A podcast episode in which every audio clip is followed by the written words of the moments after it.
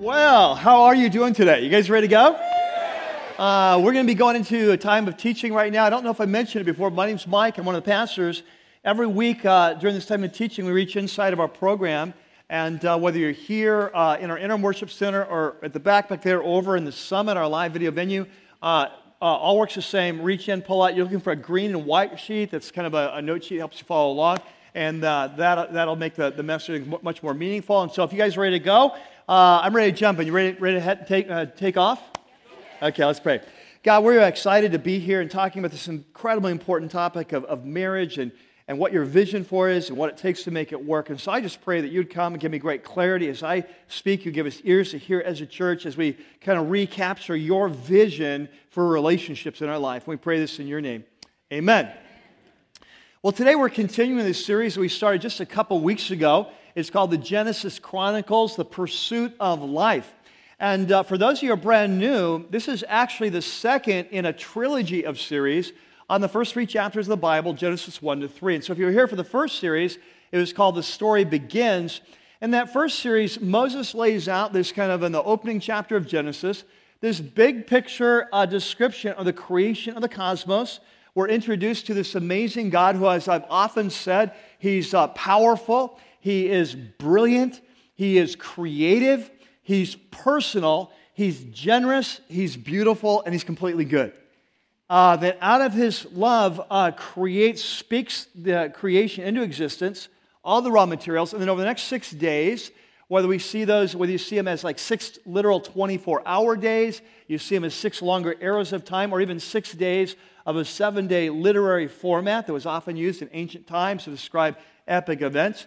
For the next six days, he just carefully uh, forms and then fills this creation in preparation for us as our first home. And so the, the first series was this big picture description of the creation of the whole cosmos. Okay? In the second series, what Moses is doing is he's zooming in. Uh, think Google Earth He's zooming in to a particular place in time that's part of that larger cosmos to a specific place where he's going to create, God is going to give us more information about the creation of the first human couple and this first home that he's creating in this amazing nature preserve that we call a garden, a garden of Eden in Hebrew or Garden of Eden.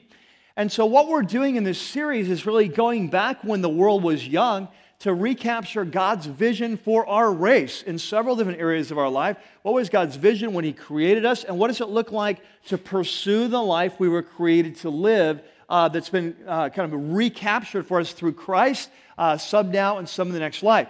And so the topic on the table today is uh, marriage. And for some of you, you're very excited about that. Could not wait till this week. Some of you, less so. Um, and uh, so, in a room like this, uh, we've got all different kinds of people, right? We've got some of you are single, some of you are married, some of you were once married, uh, uh some of you would like to be married, some of you never want to be married again. Uh, we got like different kinds of people. And what I want to say as we start is that this is one of the most important topics we could be talking about, regardless of your current marital situation, because here, here's what I know that if you're single, um, and, and, you may not know this, but before I came to Rocky Peak, I led one of the largest single ministries in the nation uh, for nine years. And, uh, and so have a tremendous experience working with single adults. And what I found is that the vast majority, I'd say 95% of single adults, if I were to say to you, hey, if, if God brings you the right person at the right time, in the right way, and you know it's from God, would you want to be married? The 95% of single adults I know would say yes. Uh, I, I, would. Uh, and, and, so, for you, as we talk about marriage, and we're actually talking about this for three weeks. We're going to have this week, uh, next week, then we're taking two weeks off as we leave this facility, move in the new facility, and then we'll come back for a third final week once we're there. But, but as we enter in this time, for those of you who are currently single, what I want to challenge you is this is incredibly important for you to, to get a clear vision of God's vision for marriage and what it takes to make work. Because if God brings you a person, you need to be prepared. But even for those of you who are single and say, I never want to be married, or I feel a call of God in my life to celibacy, or for whatever reason, I'm not able to be married, whatever the deal is, uh, that this, I don't think it's in, in the cards. Marriage is such an important part of God's plan for our race We're all surrounded by marriages. It's extremely important, especially in a culture that's questioning the relevancy of marriage and the makeup of marriage, that we understand as followers of Jesus God's vision for this very important relationship. All right? So, whether we're single or whether we're married, I think you're going to find this uh, very compelling the next three weeks. And even if you're single, you're going to find a lot of things you're going to be able to apply to your life. So, today, what we're going to do is we're going to jump in and we're going to go back to Genesis 2 and we're going to take a second look at these verses that specifically refer to this first human relationship. And I've got to tell you this these passages that we're going to be looking at today is probably, it may be the most important passage in all the Bible on marriage.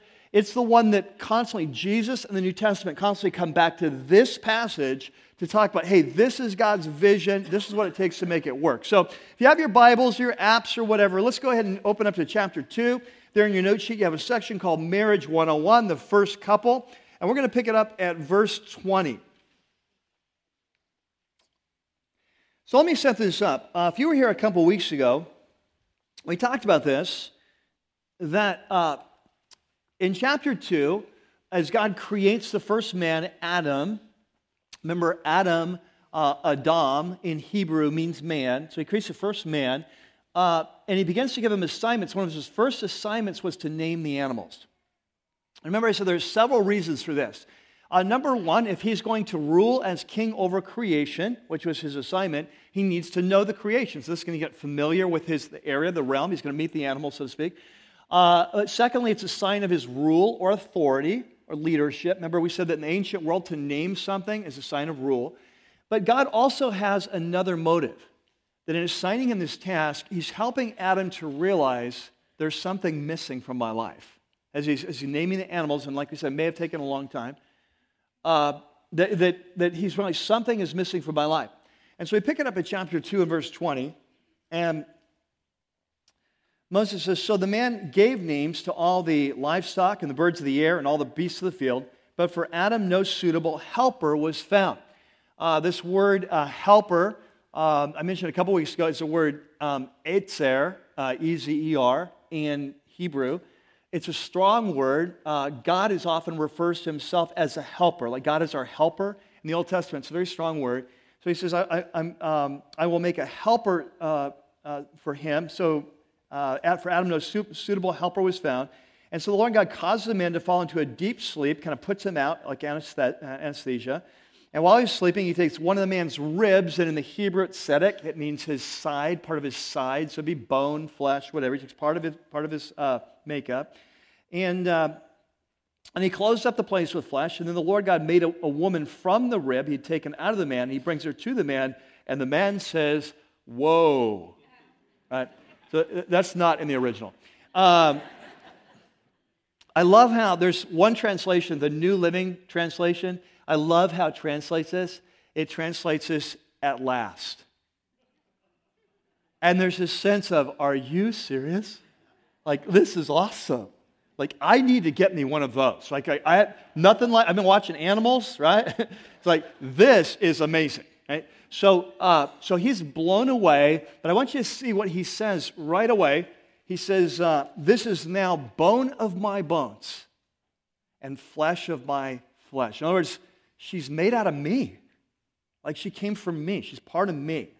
And so she'll be called woman. And notice that man is now naming the woman. Right? There's something significant here. All through Scripture, we see this that there's a leadership role in families and marriages for the husband. We see it all through the Bible. It's a, it's a leadership of love, right? Like Jesus loves the church. Husbands are to love their wives, lay down their lives, but it's a clear leadership role. See it all the way through. And so he names her. And this is interesting because he says, She will be called um, woman, which in Hebrew is Isha, I S H A H, Isha, um, for she was taken out of man, which in Hebrew is Ish. And so from Ish comes Isha. Now, then Moses comments, for this reason, in other words, because the woman was taken from the man, um, a man will leave his father and mother, notice his woman is, or his uh, home of origin, uh, he'll be united to his wife, uh, cling to his wife. We'll talk about that more later. Uh, the word is davak. We'll talk about that. And they'll become one flesh, which is speaking of much more than just physical union.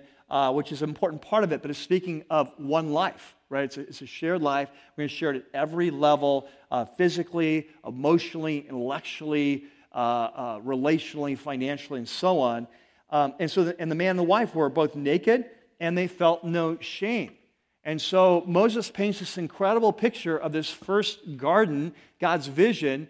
We have this amazing God, right, who's, who's bright and creative and all that. We've described that, who out of his love creates this first nature preserve, creates a man and a woman to share life together.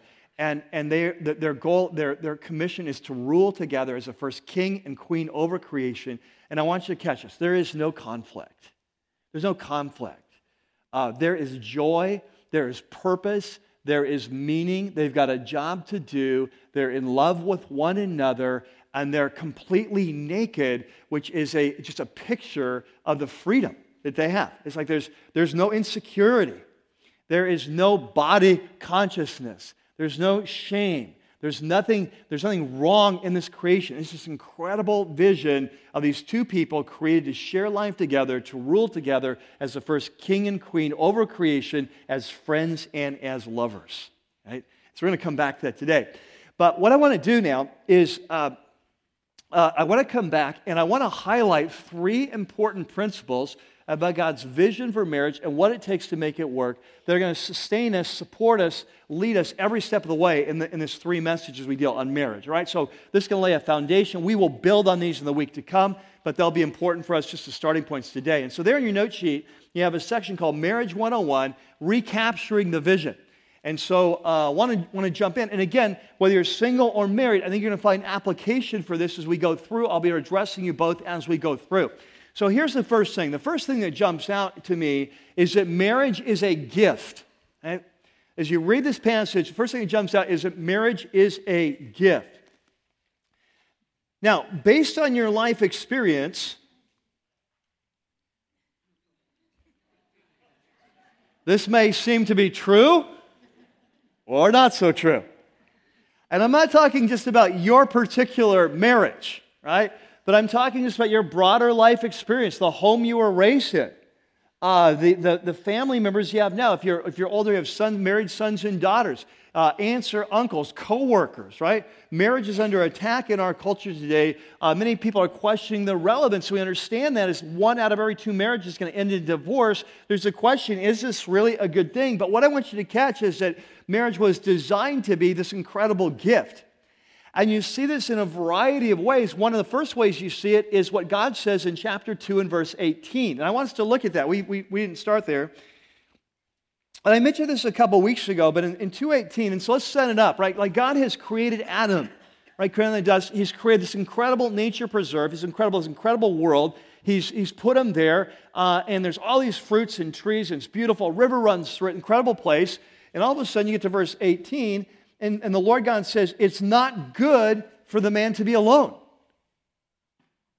Now, I mentioned this a couple weeks ago that if you were reading straight through Genesis, just sitting down reading out loud, you would get to this point in just two or three minutes, right? Three or four minutes, it wouldn't be very long. And, and if you were reading it that way, it would hit you like a ton of bricks. Because as we've been reading through chapter one, seven times we saw that as God creates each, each next stage of creation, as he stands back like a crafts, master craftsman standing back from his work, he says, It is what? Good. So, seven times, like a resounding drumbeat, God creates. It is good. And then he creates, and it is good. And he creates, and it is good. And he creates, and it is good. And he creates, and it's good. And he creates, and it's good. And he creates the last time, and it's very good. And so over and over again, you're like, whoa, this is amazing creation. And then we get into chapter two and we zoom in, Google Earth thing, and it's like, now out of this barren land, God creates a special nature preserve. And it's just, it is lush. And we've got the river running through it. We've got beautiful trees. We've got delicious trees. You can eat as much as you want. And it's just, everything is good. And He creates a man and He, he gives him his first instructions. And all of a sudden you come to 218 and you're reading along and it says, the Lord God said, It is not what?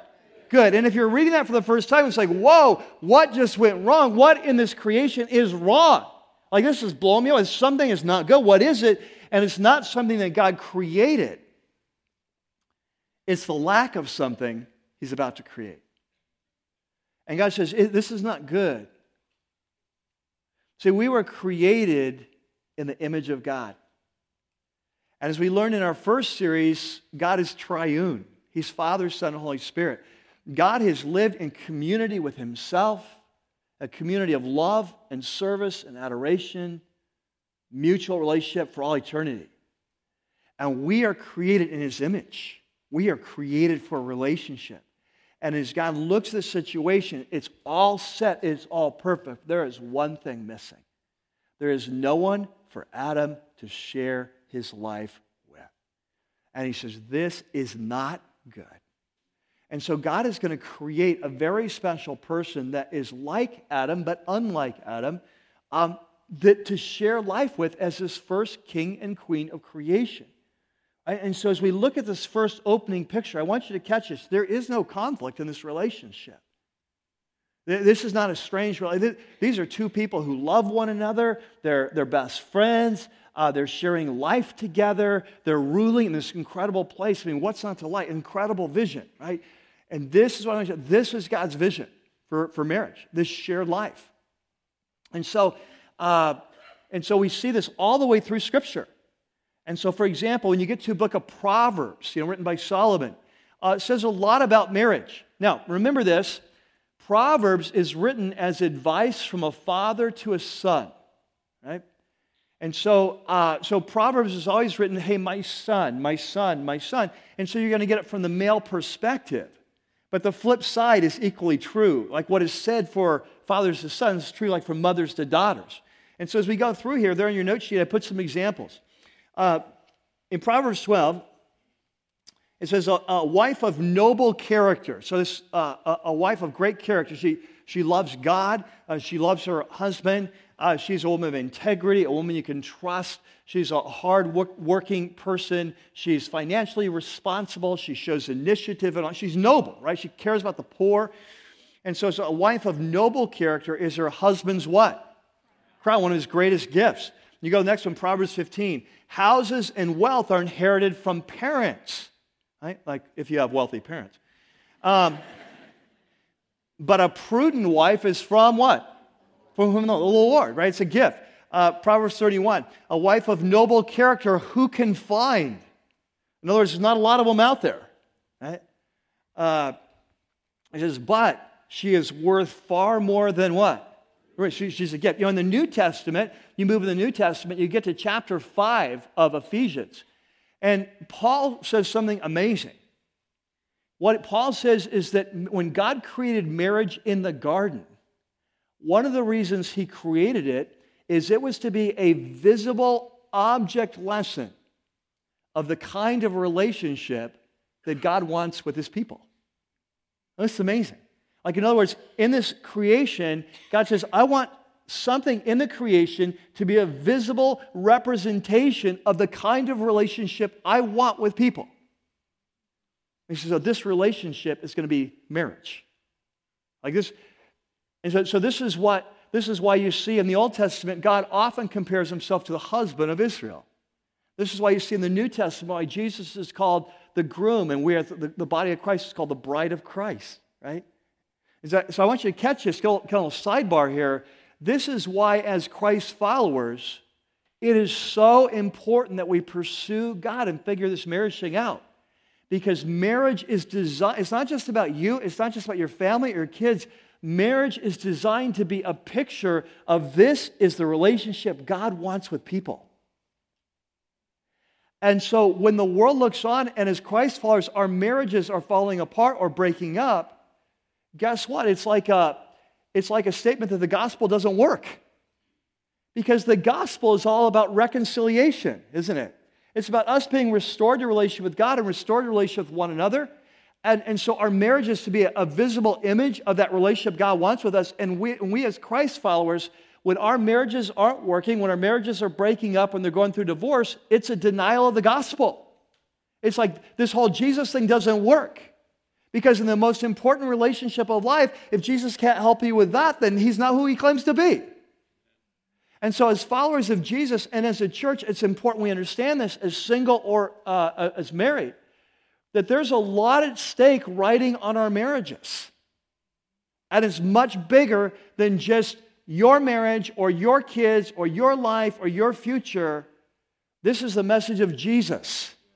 Like our marriage are like a billboard advertising Jesus. And that can be either an attractive billboard or a hey, run for your life billboard. Right? Jesus, run for your life. Or Jesus, look what he can do.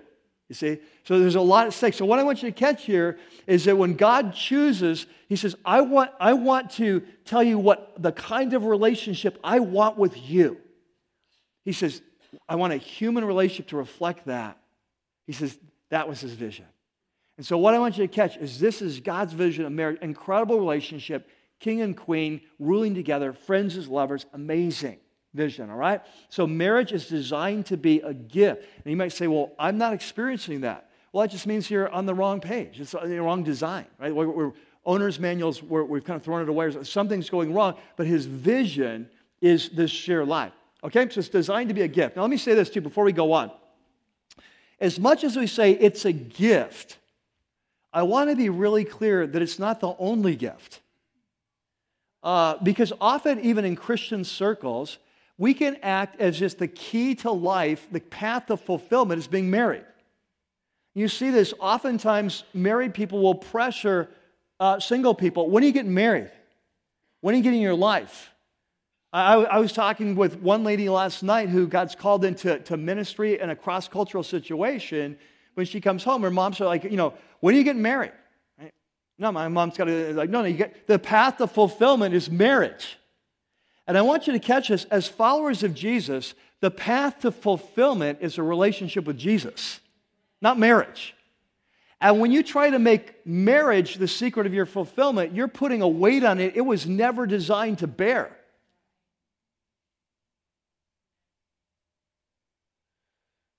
And so, for example, in the New Testament, both Jesus and the Apostle Paul talk about this that different people have their different gifts.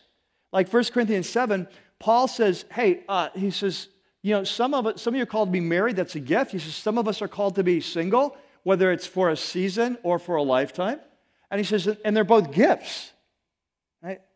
And so it's not the path to, to fulfillment. And so when you think of it, Jesus was single, right? Was he unfulfilled? No.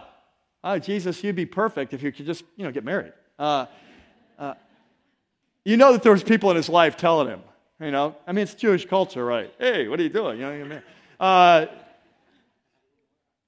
the Apostle Paul was single, you know, fulfilled. And so, catch this, uh, for, for those of you who are single, um, this is such an important thing that you embrace that calling that God has in your life right now and you don't rush into something. You don't out of false pressure. Um, you know, after, for working with single adults, uh, hundreds and thousands of single adults for nine years, one of the things I would often tell them is I get it. That being single, uh, when you don't want to be single, when you want to be, when being single is one of the greatest pains in life. It's very hard. And you know what the pain is? The pain is loneliness. It's a loneliness, it's like bone deep. There are times where you just feel like you're just like you're just going to die. This is so painful. And there's no question that it's a very real and it's a very difficult thing at times. But I would often tell single adults, you know what? There is a greater pain than being single and lonely, and that is being married and lonely. Because when you're in a bad marriage, um, it feels like there's no hope. When you're single, it's like, hey, maybe God can bring some of my life, meet that need. But when you're married and a bad marriage has been bad for a long time, you don't see any change, it's extremely painful. It feels like there's no way out, right? So I, w- I want you to catch this that as followers of Jesus, we all have our different callings, we all different have our different uh, gifts, there's different seasons and whatever. Marriage is not the, the, the secret of fulfillment. Uh, relationship with Jesus is that secret to fulfillment. We have, we have different things. So what I'm saying is marriage is a gift. I don't mean it's the only gift, but it's designed to be a gift and a great gift. Uh, and for most of us, it'll probably be the path that we're, we're on. Now, Number two. So marriage is designed this incredible gift. And you say, well, what's the goal? What's God's vision for marriage? And I would put it this way that the goal, the goal of marriage is a shared life. God's vision is a shared life. In other words, when you say, then God, in this perfect world, in this perfect, going back to the garden, um, what was your vision? Uh, it was a shared life that this would this this two this this first man, this first woman would be a king and queen, rule together over creation as friends and as lovers. That they would share their lives together, and it shared at every level. Uh, physically, emotionally, spiritually, psychologically, relationally, financially, it'd be a shared life. Now, you see this right in the text, and you see this in the way that the woman is created. Um, if you were here a couple weeks ago, we watched how Adam was created back in chapter 2 and verse 7, where God, uh, it's a very poetic description, where Moses kind of describes God as if he's a human being and like kneeling down in the dust like a, a craftsman or a potter, kind of gathering together dust forming together the first man, and then like almost like CPR, breathing into him the breath of life. And we talk about very poetic, very beautiful, very personal, very intimate. Unlike the creation of anything else, there's this personal connection where, where God creates a first man, right? So that's how God creates a first man out of the dust. The, uh, the, the Adam, the Adam, the man is created out of the Adamah, the dust, and that's how the first man. But this is really interesting. What's interesting to me is how the first woman was created. And for those of us who have been longtime believers, often we miss the obvious, right? Because we're so familiar with something, we don't ask questions. If you were reading this for the first time, I think it would jump out and say, look, well, this is really interesting. He makes the woman totally different. I think if I if I had never read this, here's what I'd expect. He create the man. He says it's not good for her to be alone. So he says, okay, let's create the woman. He gets down in the dust again, gets some dirt together, creates a second one, a little bit different. Make sure these people fit together and all that, right? Uh, Grace a little different. And then he like brings go, here she is, breathes into her, here she is. Like that's what I'd expect. Maybe just make 10 or 20 of them. You know? It's like, okay, you go with you, and you go with you, and you go with you. But it's not how he does it. I don't know if you've ever thought about it, but this is very profound. He does not create the woman the way he created the man. The man comes from the dust of the earth, the woman comes from the side of the man. And so, can you picture this? God comes to Adam and says, Adam, we, we need to do some surgery here. I know it's paradise, it won't hurt. Um, and so, I just, see I just need to lay down, take a nap, be out for a while. When you wake up, I got a surprise. just trust me, trust me. Might have a little scar, don't worry about it. And so, so Adam wakes up and he's like, Whoa. That's what I'm talking about. this is what I've been looking for. Right? I've been missing this, right? I didn't know I needed this, but this is awesome. But I want you to catch what he says when he, when he sees this first woman. He says in verse 23, This is now bone of my what? Bones. This is flesh of my flesh. Now, we're so used to hearing that in weddings or whatever, we kind of pass over. Do you catch what he's saying? Like, are you serious? Like, he gets what God has done. And he says, She's made from me. Like, we're made from the same stuff. We came from the same body. We're part of one another. It's part of me. Like, whoa. And then Moses goes on and says, For this reason, because she was taken from his side, a man will leave his father and mother, be united to his wife, and they'll become one flesh. What's he saying? God could have designed her on her own, could have created her own. He doesn't. He takes her from the side. Why? There's a powerful symbolism. Catch it. From the one comes the two, so that the two can come back together and be one. You see, marriage is designed for one life. And, and so this becomes a model of all marriages that will follow. This is like the first wedding. And so what happens when we see a young couple, an older couple, however age couple, we see a young couple up in front, pastor there, whatever, and they're joined in hands and they're facing one another and they're taking their vows. Catch this. It is a reenactment of the very first wedding. What is happening in the unseen realm is that two are becoming one. They come from different backgrounds, different life experiences, different perspectives, different gifts. But they're coming together. Two is becoming to one. And what are they coming together as one? They're coming together, catch this, to rule over creation as friends and as lovers. And I mentioned that phrase several times, but I want to unpack it for you now. Three important words rule, friends, and lovers. And I want to take you back into to Genesis chapter 1. What we learned in the first series is that when God created the first man and woman, more than once he said their job was to rule. Remember that? They were to rule over creation. So we talked about this. We talked about that, that each of us in our lives has a kingdom. You're, you have a kingdom. I have a kingdom. Your kingdom is that part of your, your world that you have authority over, influence upon, or responsibility for. Okay? So your kingdom. So when God creates you, you He's your creator. You respond to Him. He's given you a body. You report to Him on that body. You rule that body for Him. So Romans 12 says, "This is your act of worship to present yourselves your, as, your, as living sacrifices, your bodies." Right? He's given us a mind. Hey, let this mind be in you, which was in Christ Jesus. We're to govern our minds. He's given us certain gifts certain natural talents, certain spiritual gifts. He's given us certain financial resources. He's given us certain time. And it starts there. We're to rule. That's our kingdom. We're to rule that for Him. And then it extends out. There's certain relationships we're in. There's a, a career that we've been given. Last week, Dre did a great job. You know, that part of our calling is to work. And so you have a job, whether inside the home or not. That's your area where you have authority, an area where you have responsibility, area of influence. We're to rule that for Jesus.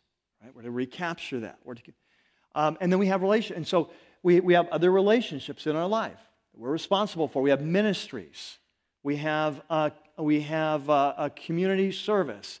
We have, you know, and so these, anything you have authority over, you have influence over, or you have responsibility for is part of your kingdom. And as followers of Jesus, we are to rule that kingdom for the Creator. Are, are, you following me? You got this concept? Okay, so now, having said that, here's what happens every marriage is a merger of kingdoms.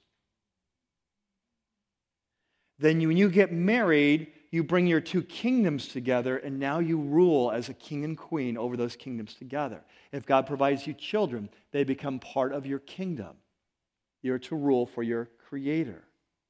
But catch this we are to rule but we're to rule as friends and lovers, not as business partners. This is a picture of the shared life. So, for example, later in the Old Testament, we'll have this amazing love song about romantic relationship and marriage. We call it the Song of Solomon. Solomon wrote 1,005 songs, very prolific. They're much, lo- uh, much uh, longer than, say, like the Beatles songs these songs would go on for chapters, right? So he's got like eight chapters, Song of Psalm, and it's, it's this love song between this, this new uh, kind, of, kind of man and this woman who are coming together for a lifetime of love uh, in this relationship called marriage, and they're friends.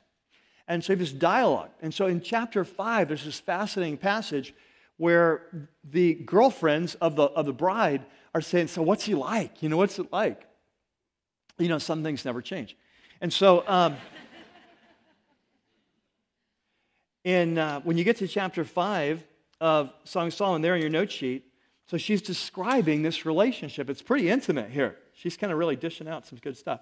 And so she says, um, she said, his mouth is sweetness itself.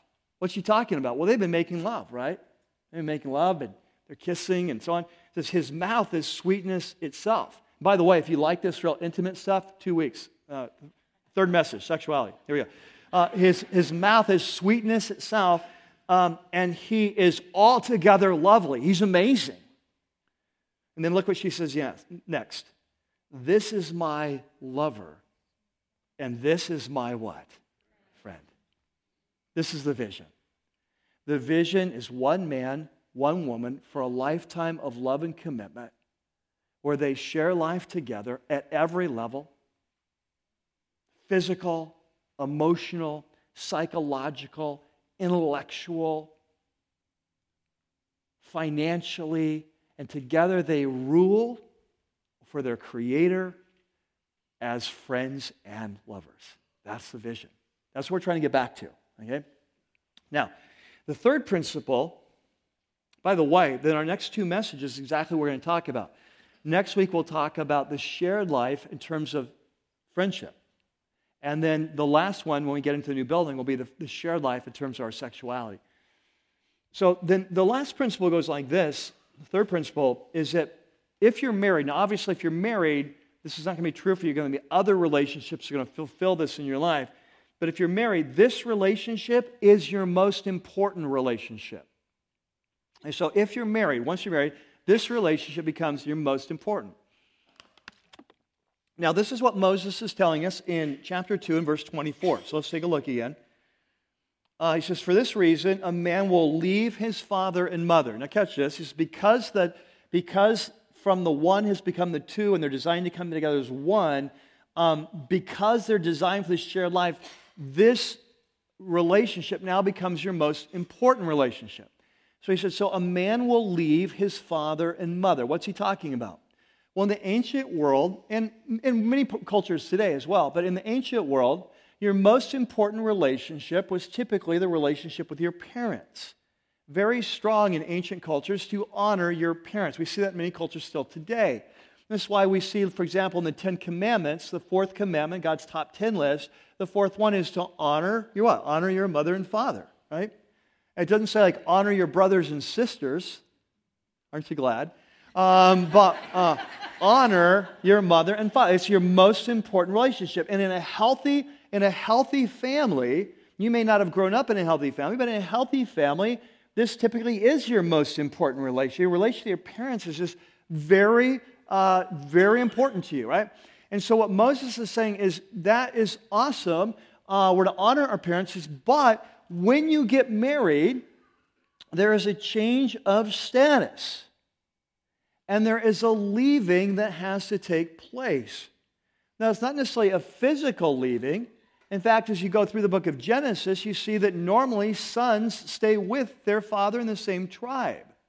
Like Isaac stays with Abraham, Jacob stays with Isaac. Jacob's 12 sons stay with Jacob. So he's not talking about physical, like moving the state or something, okay, move out of the area. Not like that. He's talking about emotional leaving that there has to be a recognition that there is a new priority here, that my previous priority was this relationship with my parents, but now my new home has top priority in my life. This relationship is my most important relationship. And so here's what I want you to catch. If you in your marriage, or if you're single now and you want to be married and have a great marriage, if you're single, you don't care about being married, but you want to be a source of support to those around you who are married, that rule number one is that this relationship has to become your most important relationship. And this is really interesting because this is one of those kind of guidelines that many of us, uh, I think, violate inadvertently. We don't even realize we're, advi- uh, we're, we're, violating But what happens then is our marriages are struggling. We can't figure out. And it's because we've, we've kind of broken rule number one. And so, what I want to do is, I want to talk for a few minutes on some of the chief competitors to this shared life that you're going to experience in your life. That, that if you're married or you see marriages around you, one of some of the chief competitors, some of the greatest enemies of oneness. And so, there in your note sheet, there's not a section for this because I didn't really know how many I was going to give you. I'm kind of making it up. So, uh, you can jot them down as we go, all right? So, number one competitor. I think the number, I, I, what I want to do is just kind of highlight what are three or four of the top, most common competitors to someone, to being the top important priority in your life, uh, the, the marriage being a top priority. And so, number one would be parents. Okay? Top priority, our top uh, competitor would be parents. Now, this is not necessarily from the parents, it could come from you. It goes both ways. But catch this for your marriage to be strong or a marriage to be strong, that everyone has to be understanding this, that, the, that the, the, this new relationship is the most important relationship. And that's hard for people to get because to, really make this work, everyone's got to get it. And there's a lot of people involved. Like, think of this, like in, in, in like a traditional family, and I realize we don't even have many of those left. Both say that, okay, you're getting married, and this is your first marriage, right? So you're getting married. And then you, your parents are were married, and they're still married, and the other, your spouse's parents are still married. Okay, so how many people are there in this equation? Six, right? So for this to work, six people have to get this. All right? And so, uh, and if they don't get it, it's going to cause problems. So, uh, when I was first married, uh, Lynn and I got married young. I was 12. Uh, she, she was 14, but she actually signed for me. Uh, no, we were young. I was 19. She was 21. Uh, so she did sign for me. no, that's not true, but she did buy the alcohol. no, it's kidding. Hey, Lynn, could you please go get some wine? I'm not old enough. Uh, yes, Michael. Um, uh, when we first get married, uh, we are, you know, we're young, and very early in the marriage, I can't remember it was the first year or two, but it was early. We would often on Friday nights, we lived in Fullerton in Orange County. We lived in Fullerton, and we would drive across to Fountain Valley, it's by Costa Mesa in Orange County, about 45 minutes, and we would often go over there for dinner. And the reason we did is we had no food, and I was hungry. So we were poor. And uh, so we would go over there and have a great big dinner, and we would often stay and watch TV or just kind of be with my folks, whatever. And uh, we would often spend the night. And uh, we would, you know, not always, but sometimes be late. We'd spend the night there. And this one night, we spend the night, and I wake up in the middle of the night, and I've got a very bad pain in my side. And so um, we take me to the ER, and turns out I've got a really bad case of appendicitis. They need to do emergency surgery. And so it's kind of a big deal, right? You're not even at your own home. You go to this hospital you don't know anything about. They just pick a surgeon off the next on the list, and, and you're, you know, you know, you're, you're going to get the surgery. And so uh, when I'm in the recovery room, I'm coming out of this, and of course, you know, this has been distressing the whole family. Everyone, everything's fine, and my mom's, my mom and dad there, Lynn's there. And so they're ready to come in and see me in the recovery room, right? And so my dad reaches out to my mom and pulls her aside and says, Wait a second. And she's about to start to walk in the room. He says, Wait a second. He says, Just remember that Michael is no longer your son, he's Lenny's wife. I mean, Lenny's husband. yeah. Uh, my dad was kind of confused. Uh, right, like how not to deliver a punchline. Uh, like, let's try it again. Take two. Uh, no, Michael's not your son. He's Lynn's husband.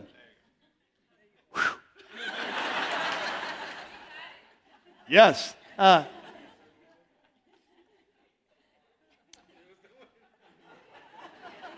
and my mom said, my, by the way, my mom tells this story all the time, so I'm not throwing her under the bus.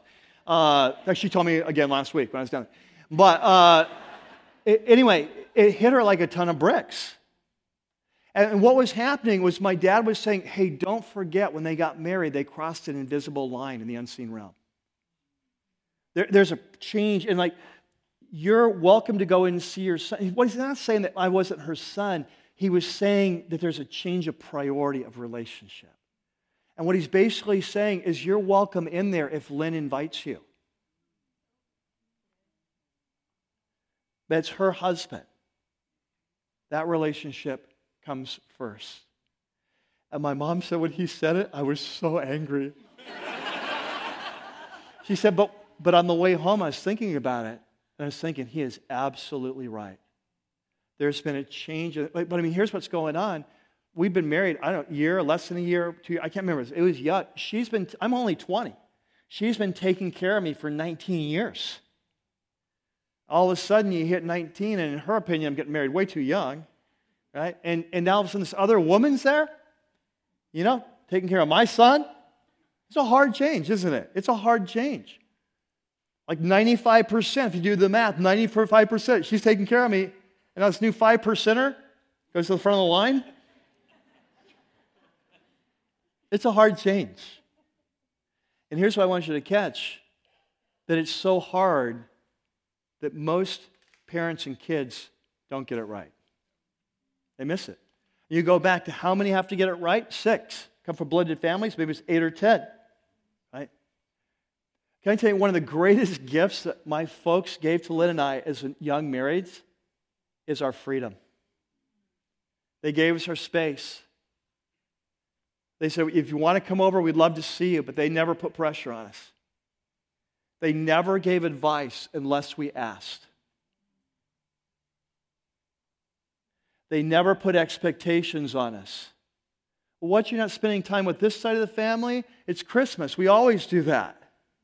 Did none of that. Their thing was, hey, you guys figure it out.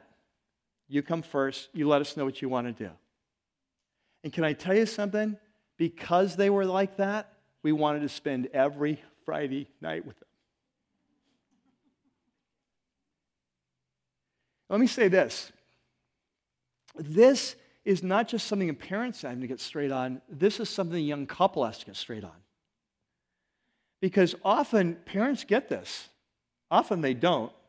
But often parents will get it, but the kids don't get it. And so here's what happens is that the wife cares more about what her mom thinks than what her husband thinks. The husband cares more about what his parents want than what his wife wants. And so they go through, and this becomes a major friction in their marriage because they've never figured this out. No, it's you against the world. Hey, you're the two that's going to be, God, Lord willing, you're going to be growing old together. Everyone else is going to leave.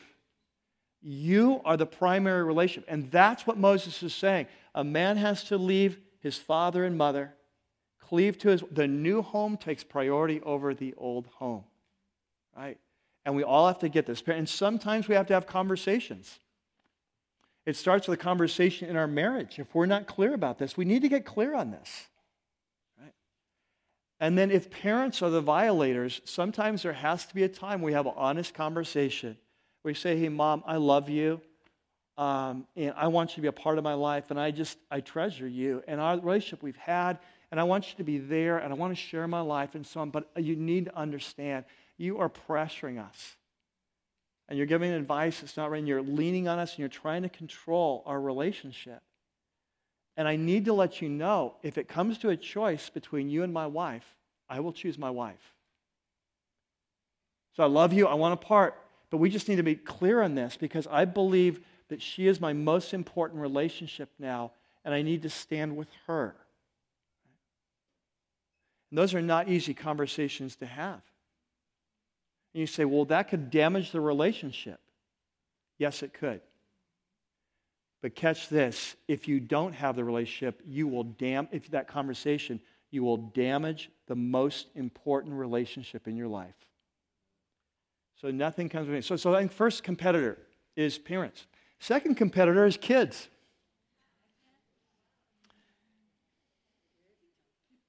You know, as followers of Jesus, if God blesses with kids, one of our highest callings in life is to love our kids and raise them for, for our Creator. Uh, this is part of our kingdom, right? So, so we love our kids.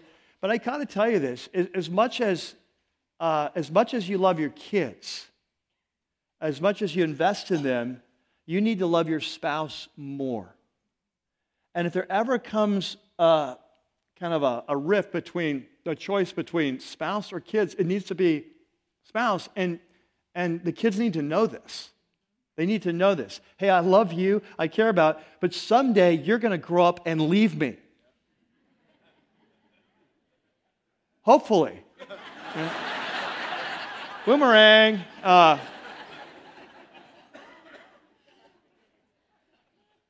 so I love you, but I love your father. I love your mother.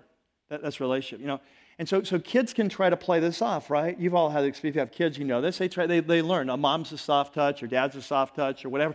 And so they'll try to play it off. They'll try to get things from one or get things for the other. And here's where it gets really bad. Sometimes the mom or the father will say, hey, let's just keep this between you and I. It's fine, but don't tell your mother. Hey, this is fine, but don't tell your father. What you've just told the child is that you are more important. Your relationship with you is more important than this relationship. So, as parents, we always need to have a united front on this. We need to be together. We love you, we love you to death, but, and you know what? Honestly, this is one of the greatest gifts you can give to your kids because there is a security that comes to a child that knows my parents love me to death, but they love each other more. There's a security that that brings to that home that's unbelievable. It's an amazing gift. Um, sometimes it comes from the kids themselves, sometimes it can come from the parents. Um, a lot of you are, are newly married. Uh, you're about to have kids, or uh, a lot of you rec- uh, recently have had kids. Uh, this kid getting in the way thing can happen very early in a marriage. Uh, and the way it often happens is that, you know, when you have your first child, that all of a sudden a mother, because her mother's heart, is just so attached to that young child that she can allow the child to become more important than the husband. And what this does is it, it, allows a rift and an alienation. And all of a sudden, you're six months in or you're nine months in, and the husband feels like this is the biggest mistake ever made. It's like we used to be close, we used to be, be in love, we used to make love. And, and now it's like all this is, everything's about the kid, and I'm over here, I'm, I'm off the sideline, and we're not making love, we're not having sex, and I'm over here, I'm, I'm like alienated, right? And so, so at this point, what do you have? You have a man who's alienated, not having his relational needs met, not having sexual needs met. That's a recipe for disaster, right? And we bring it on ourselves. Uh, sometimes this happens as parents in a, in a bad marriage. Sometimes the marriage is not going well, and so we decide, okay, well, we need to stay married. And so what I'm going to do, the man decides, I'm going to throw myself into my job, my career, and he starts developing relationships there and starts developing a sense of identity there, and I'll be successful there. And, and the wife often throws herself into the kids. She's not getting a relational needs, she's going to get them to the kids. And all of a sudden, you get up and you have an empty nest, and all of a sudden, you look at one another, you don't even know one another. You haven't shared, all you've shared is the kids. You haven't shared your life. You haven't shared your heart. You haven't shared the journey. You haven't shared love. You may, I mean, share the bed on a regular basis, but you've shared your kids. And all of a sudden, your kids leave and there's nothing left. And you get to that point and you'd be surprised how many, how many marriages end at point of empty nest or how many huge heartaches and rebel goes through empty, empty nest. And it's often a wake up call. Man, we have, we have got to invest in this marriage. We got to make this, we got to figure this thing out. And what it's done is the relationship with the kids has covered over the deficiencies in the marriage. We don't want to be in that spot, right? So, kids, a third competitor, and this is kind of a, a broad category, um, but it doesn't involve people. It involves like activities or pursuits or other priorities. A third category would be outside interests. And so this would be any area of our life that um, becomes more important to us than the marriage. So it could be a career, um, it could be a ministry, um, it could be a hobby, uh, it could be sports. Um, it could be uh, just some. It could be some other pursuit that becomes more important. Um, I, I, see this a lot with young marriage. I think one of the biggest dangers of young marriage today is video games. Like uh, when I was growing up, my younger years, it's sports. Like, you know, men are totally into sports, kind of couch potato, and the relationship's withering, and the guys just all absorbed in sports. And that's still an issue in some marriages. Uh, I know it is because it's an issue in mine. Um, but um, with the younger generation, those of you are 20 somethings, the bigger issue is video games. You've grown up with that, and, and you, it's going hours a night, and meanwhile, your wife is in there uh, just kind of like a video game widow, right? Mean, there's, it's like this shared life thing is not happening because you're sharing life with all your buddies online. Now, it works the opposite way, right? Uh, many of your women, for you, it's uh, social media. For some of you, you spend hours on Facebook, right? With all your friends. Because you're sharing the picture of your really cute cat that all of us need to understand, you know? And so it's like you'll go, you'll disappear like for hours, right? And this shared life that's supposed to be happening, what's happening is that you're finding refuge there and you're finding relationship there. So again, don't, uh, this is not this principle is not about video games, not about Facebook. The principle is about there, there could be a it could be anything that becomes more important to where your spouse feels like you're not really emotionally available. We are not sharing our lives together. This is what's important. And can I tell you something? In most marriages where this is an issue, uh, your spouse is telling you about it all the time. It's not like you haven't heard it. It's like she's telling you, he's telling you. And you've chosen to ignore it. Like, well, did she ever tell you this before? Yeah, I think it was like 3,400 times. but I didn't really think it was that serious. I thought she was just, you know. All right. Number four, the last one I want to give is one of the biggest dangers is another person. Now, this can be, um, it can be, like I said, it can be even a family member. It can be a mother-in-law. Oh, a mother-in-law, be a mother. Um, it could be, uh, it could be a friend.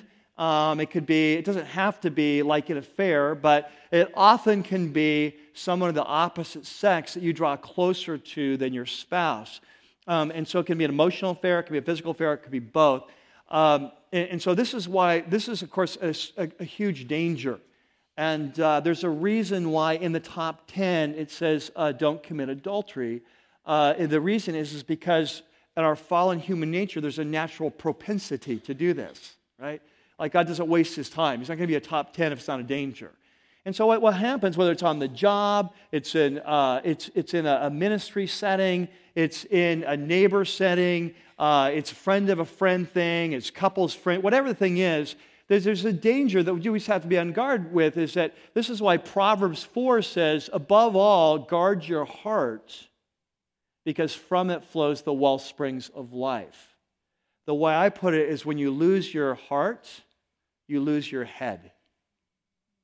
And you, you look at a couple and it's like, how did that ever happen? They seem so happy or whatever the thing was, and how would that, how would that ever happen? And what happened is just gradually over time, someone became more important than the spouse. And so when you find yourself looking forward to talking to this person more than your spouse, if you find yourself uh, looking forward to hanging out with this person more than your spouse, when, when you find yourself uh, kind of dressing for this other person more than your spouse, uh, it should be like huge uh, warning lights on the dashboard of your life going, you know, danger, danger, you know? And we need to kind of pull back and establish some boundaries there because otherwise we're going to be that person that wakes up and it's like, how do we get here? Right? Well, when you lose your heart, you lose your head, which is a way of saying when you romance, romantic feelings are like uh, they're, they're like being under the influence. And so we start making poor decisions and poor judgments. We can't see the ramifications. And let me say this this is especially important, I think, today for online relationships.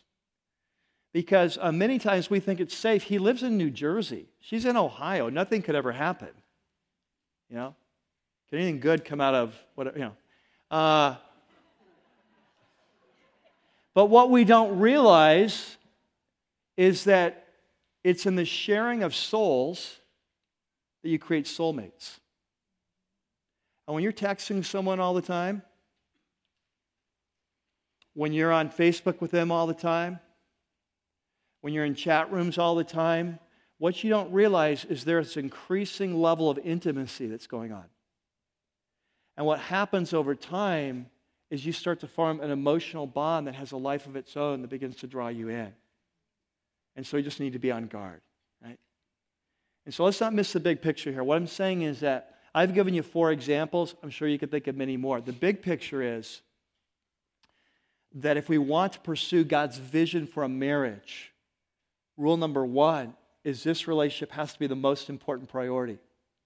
I realize that life is busy, life is crazy. I get that. There's going to be seasons in our life. We have to throw ourselves more in our job or more in our kids this season or whatever. There's, I get all that.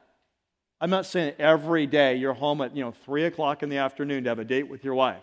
I'm not saying that. But what I'm saying is that over the course and the, the, the kind of the, the, feel of your marriage, your spouse needs to feel like they're number one.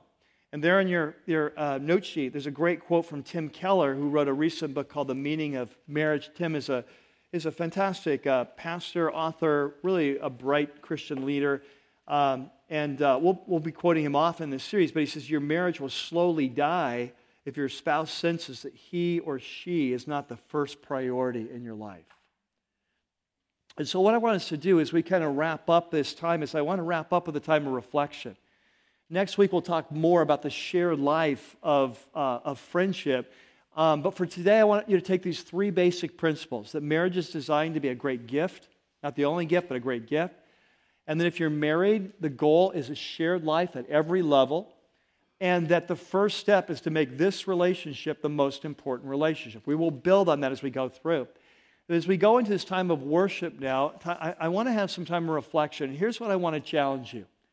Uh, if you're single here, I, I know that for many of you, this is a huge pain in your life. I'd love to be married, I can't be. And there's a temptation to let down your guard and to lower your standards just to get married. And I just want to challenge you that, hey, you need to come before the Lord today and say, here's my heart. Lord, this is hard. It's even hard here being hearing this, but I want to surrender to your leadership in my life and give you my heart because I want to do life your way. For some of us here, you're in a horrible marriage and you want to fix it and your spouse doesn't. That's a very painful place to be. Some of you are here and you're in a horrible marriage and you both want to fix it. Some of you are here in a, in a kind of an okay marriage, but it's mediocre, it's just boring. Some of us are here in a, in a good marriage and you want to go from good to great. But whatever, the, whatever you are in your marriage, what I want to do is finish up with a time of worship where we, we sing that song together, Here's My Heart, Lord. Where we give our heart to Him as a church and say, we want, to, we want to embrace your vision. We want to surrender your vision for our lives, or single or married. We want to give you back our heart at the start of this journey that you can guide us to the place and the vision you have for our lives. So would you stand with me as we pray? Father, as we come before you now, we, we pray that you'd be with us. We pray that you would give us grace now to trust you and surrender our lives in this important area of marriage, whether we're married or not married we would surrender our lives and say, Here's our hearts. We pray you'd meet us now, you'd guide us, you would speak. As the song says, Lord, speak what is true. That's our prayer, that during this time and during this week, you would speak into our life at our current situation. Say, Here is the truth about your situation. Here is the next step for your life, God. And so as we pray, as we, we pray, as we bring our offerings, we pray you would speak what is true. Hey, I hope you can be with us next week as we continue, even more than next week. Uh, uh, this, this week, next week, so we talk about the shared life and friendship. The relationships are going to be so, uh, uh, uh the relationships going to apply to so many relationships, uh, even outside of marriage. I want to challenge you. You know, sometimes I know as single adults, when you come to something like this, there's a temptation even to skip and to say, hey, well, I'll pick it up after three weeks or something. And that is such a huge mistake. Because, first of all, if you're single and God has marriage in your future, it's so important to get clear in His calling. But even more than that, even if that's not the case, we are the body of Christ. And, you know, if we pick and choose what messages we come to, um, we're missing out because we're a community. We're called to function as a community, as a body, to speak into each other's lives, to encourage, to challenge, to warn, to rebuke. And it's so important that we all understand God's vision for this relationship, that as a body, we can speak into each other's lives.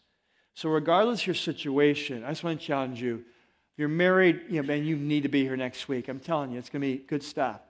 Uh, but even if you're single, uh, come, join us, learn, grow, be part of this movement that God is unleashing here. Amen? Amen? God bless you guys. Have a great week. I'll see you next weekend.